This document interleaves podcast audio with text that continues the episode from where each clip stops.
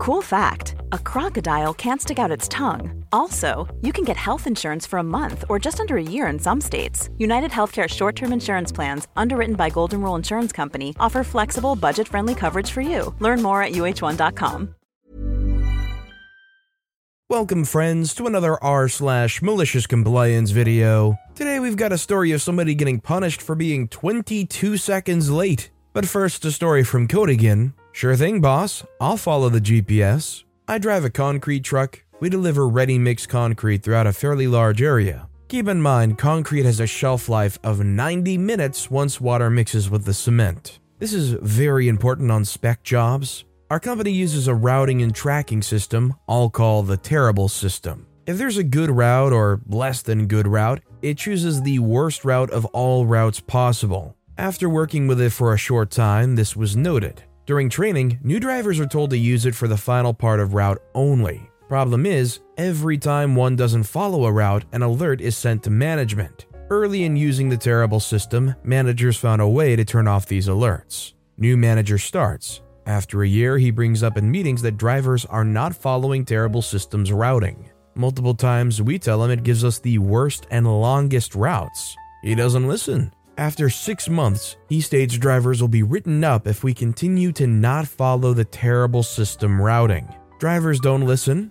A few days after this pronouncement, a fellow driver is written up. This is talked about. Cue malicious compliance. Next day on my second load, I have a load to a location I had before. It's fifteen miles east of the pand and then a ten miles north leg. Following that route takes forty-five minutes or less. We'd been going to this job site for three months by this time, and new Terrible System gave a much longer route. I was the first truck of four and noted on the radio that we needed to follow Terrible System's route as directed. Off I go. The route it takes me is southeast thirteen miles, north on Interstate Highway thirty-five miles, including a chicken coop, a way station for non-truck drivers. Trucks are chronically overweight for the interstate. East through a large metro area for twenty miles, followed by the last leg south of about fifteen miles. Takes one hundred twenty-five minutes for me. Terrible System gave an estimated travel time of one hundred forty minutes, so I did well. I arrive and I'm timed out. Rejected, and that cost the company one thousand dollars for the concrete. Not to mention twenty gallons of fuel I burned. Second and third truck are the same. Fourth truck was stopped at the chicken coop, and the company had a five hundred dollars fine. Customer is pissed, calls manager screaming. Manager asks to talk to me. I tell them we follow the Terrible System routing as directed, and he can check that easily. The next day in the break room, there's a sign posted stating drivers are to use professional discretion in choosing the best slash most expeditious route to jobs.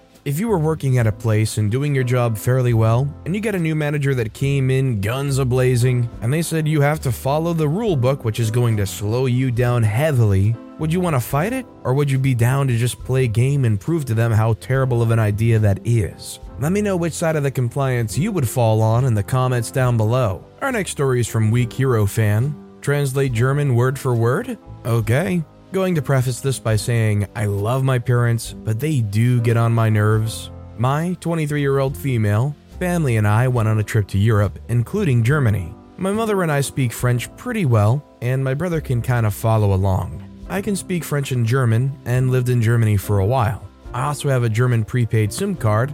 I'm the only one with this. My father speaks no languages other than English. Sounds simple. We were mostly in French and German-speaking areas, so it shouldn't be a problem, right? When it was three of us agreeing in French-speaking areas, he wasn't so bad. But when we got to Germany, Mainau, my love, I was pretty much the sole translator. Taking directions from his daughter didn't sit well with my dad, apparently, so he started buying maps and trying to use them to navigate. Didn't really work. He also didn't trust Google Maps, but to be honest, he's always fussy about that. One thing to note, where we were at, Constance, is a lake and you travel by ferry everywhere. I was asking about how to get to one location, which ferry to take and all of that, and my father starts demanding translations from me. He doesn't think we need to take a boat, that we can drive. However, Mom doesn't want him driving in an unfamiliar country, so he's already moody. Of course, I'm paraphrasing and abridging what the info person's saying, but my father says that I need to translate exactly what's being said so he can get us on the right boat. I keep explaining and he's annoyed because I keep pausing to think and the German sentences are much longer. So he tells me again to just translate word for word. Here's the malicious compliance. The word order is different in German than English. The big thing being that any verb other than the conjugated one goes at the end. They also make very long sentences. So I start saying, the first ferry will at two p.m. at Dock three arriving B. At two thirty will the next ferry arrive. The tickets of the ferries can over there bot B, but longer and more complex sentences. My father can't keep up and just storms off for a minute to cool down. Just a minor story, but I spent so many years practicing and learning German that it felt good to finally shove it into my more math and science-based dad that what I did was complicated, and sometimes I know what I'm doing better than he does. I think the real annoying thing here is definitely just how hot-headed O P's father can be. I've dealt with people like that growing up, and it's just no fun to deal with these people that are like control freaks or think only they can get something done and want you to give them all the information word for word and they get blown up and pissy over the smallest detail because you're not giving it exactly the way they want it and they think you should give it. After a while, it feels like they're intentionally just getting mad because they enjoy it. Our next story is from Drawing The. Toxic stepfather demands an invitation to my birthday dinner, so I gave him a fake address. Hello, I, female nineteen, turned twenty here on Friday. My partner, male nineteen, has planned that me, my mom and her husband, and him and his family all go to Texas Roadhouse. It's my favorite place to eat, but since it's expensive, we only go sparingly. So some background on my stepfather, he's very controlling and narcissistic when it comes to his kids. Now, I live with my boyfriend in a large college town about three hours from my stepdad, and when my mom asked about getting my sisters that weekend so they could come, he lost it. He's called me multiple times to try and guilt trip me into inviting him, his girlfriend, and their six kids, excluding my sisters. I told him no at first because I don't want him there and I know he'll just cause a scene and make me miserable, but that was unacceptable. So after almost three weeks of this, I told them they could come. I gave them the time and address and told them I'd see them there. The only thing is I invited them to the wrong Texas Roadhouse by accident. Whoops. He hates to be bothered when it's his own time. Guess he'll find out the hard way. It probably makes me a jerk, but I feel like it was all I could do to make him stop. In my opinion, this guy isn't even O P's stepfather anymore, they're their mom's ex. Especially if there was no formal adopting going on. And let's be real, six kids of his own, he's got enough kids to take care of anyways. Would you say that O P was the jerk for misleading them and sending them to a totally different Texas Roadhouse? Or do you think it was totally justified, considering how insistent this guy was? Let me know what you guys think in the comments down below. By the way, if you're enjoying these stories, make sure to hit those like and subscribe buttons down below so you never miss any of my daily videos. Every single video has awesome stories like our next one from Stuck at Work two seventy-one. You're a naval officer, and we will show you the respect you deserve? Yes, sir. Hello, folks. A while back, I was stationed in Pensacola, Florida, as a trainee for learning to be an I T for the Navy. Every morning, our class would meet at the end of a long stretch of walkway where we would march as a unit down to our classroom's building.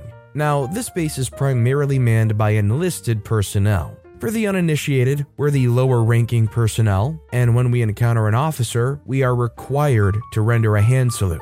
Most officers that set foot on this base know that they're outnumbered one thousand to one, and as such, tend to avoid the enlisted mob as not to draw unwanted attention, as massive herds of people are forced to stop what they're doing, render a salute and greeting, and you have to do the same. Cue our brand new lieutenant. For naming anonymity, and because I like Forrest Gump, I'll change his name to Lieutenant Dan. Lieutenant Dan was a jerk, and would regularly park his car near where we were forming up, stroll by our formation, and cuss out any of the new folks that didn't notice. One time his exact words were, "I'm a naval officer, and you will show me the respect I deserve by rendering a hand salute." Swear to God, it was like he rehearsed this spiel in the mirror before showing up that morning. What Lieutenant Dan did not know is that us lowly enlisted folks are petty. What he also didn't know is that sometimes on rare days where it's too hot in North Florida to safely march in formation, we would all be allowed to walk ourselves home down the long half-mile stretch. Well, one summer day, with maximum humidity and heat so hot you could fry an egg on concrete, we all were allowed to walk ourselves back to the barracks. As we were walking in the distance, my class sees the all-too-familiar stride of Lieutenant Dan coming our way. A plan is hatched as we begin spacing ourselves out several meters apart and marching one by one down towards him. I was one of the middle of the pack of folks, and I got to see the look on his face as the first salute and polite good afternoon was rendered, followed by another as soon as his arm went down, then another. By the time he got to me, he was sweating. He even shouted at us, "You don't need to salute." Try as you might though, our class decided that day that all twenty plus students in my class and a few others nearby would render him his proper salute during this sweltering half-mile walk down the path. I can't confirm this or not, but apparently he was pretty pissed at the end, cussing pretty loudly. His uniform was all stained from sweat. All I know is that from that moment on, when we saw him park his car, he would get out, look at our class, and walk well around our class out of hand salute range. Gotta love the military. If you've experienced Florida heat with the humidity on blast, the heat on blast, direct sunlight, you really do feel like you're an ice cube under a magnifying glass just getting blasted. So imagining being out there during the worst summer heat, having to go one by one, raising that hand up to your forehead, each person in this group going one by one, you would definitely be sweating quite a storm, and then you still have to take that half-mile walk up. And our final story of the day is from Chief Steward. Discipline me for being twenty-two seconds late without notice? Got it. Won't happen again. This happened several years ago because it was some malicious compliance that lasted for years. My former employer uses a points-based system to track attendance. The parts of the policy relevant to this story are: tardy with call-in prior to the start of shift is half a point, tardy with no call is one point, accumulate enough points and you're fired. There's a set of train tracks crossing the street that leads to this facility. Occasionally trains will stop while blocking this crossing. If you're caught there in the last few minutes before you're supposed to clock in, you have a decision to make: wait or go around. Either way, you might be late. Sometimes you'll decide to go around, and then the train clears the crossing and the folks who waited get in before you. Sometimes you'll wait and watch through the gaps in the train cars as folks who went around pull into the parking lot while you're sitting idling at the blocked train crossing. To be clear, going around involves taking a lot of secondary country roads as well as a few field access roads. It's an extremely rural area, so you literally never know what kind of road conditions you're going to find along the way around. The roads may even be entirely unusable during the winter months where snow covers them. One night during my years on third shift, I was stopped these tracks and decided to wait. Eventually the train moved on. I raced into the parking lot, used my key card to zip through the turnstiles, and ran to the punch clock. My clock in time was ten thirty p.m. They have these biometric punch clocks that read your fingerprint to clock employees in and out. Sometimes these clocks will just not read your fingerprint. I got to the punch clock and it said ten thirty. I'm golden. It doesn't track seconds. I entered my employee I D number and placed my finger on the sensor. Three beeps, failed read. Tried again. Three beeps. Tried once more. Three beeps.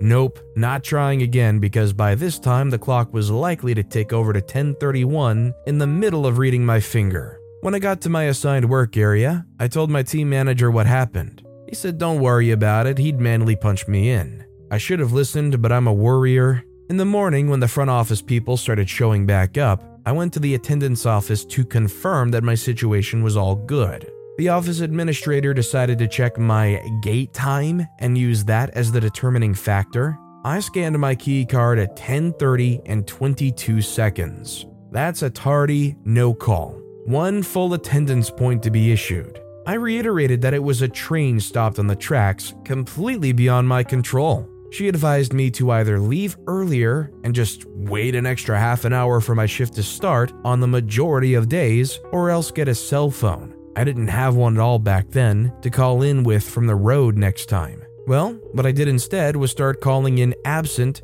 just in case something comes up after I leave home but before I arrive at work.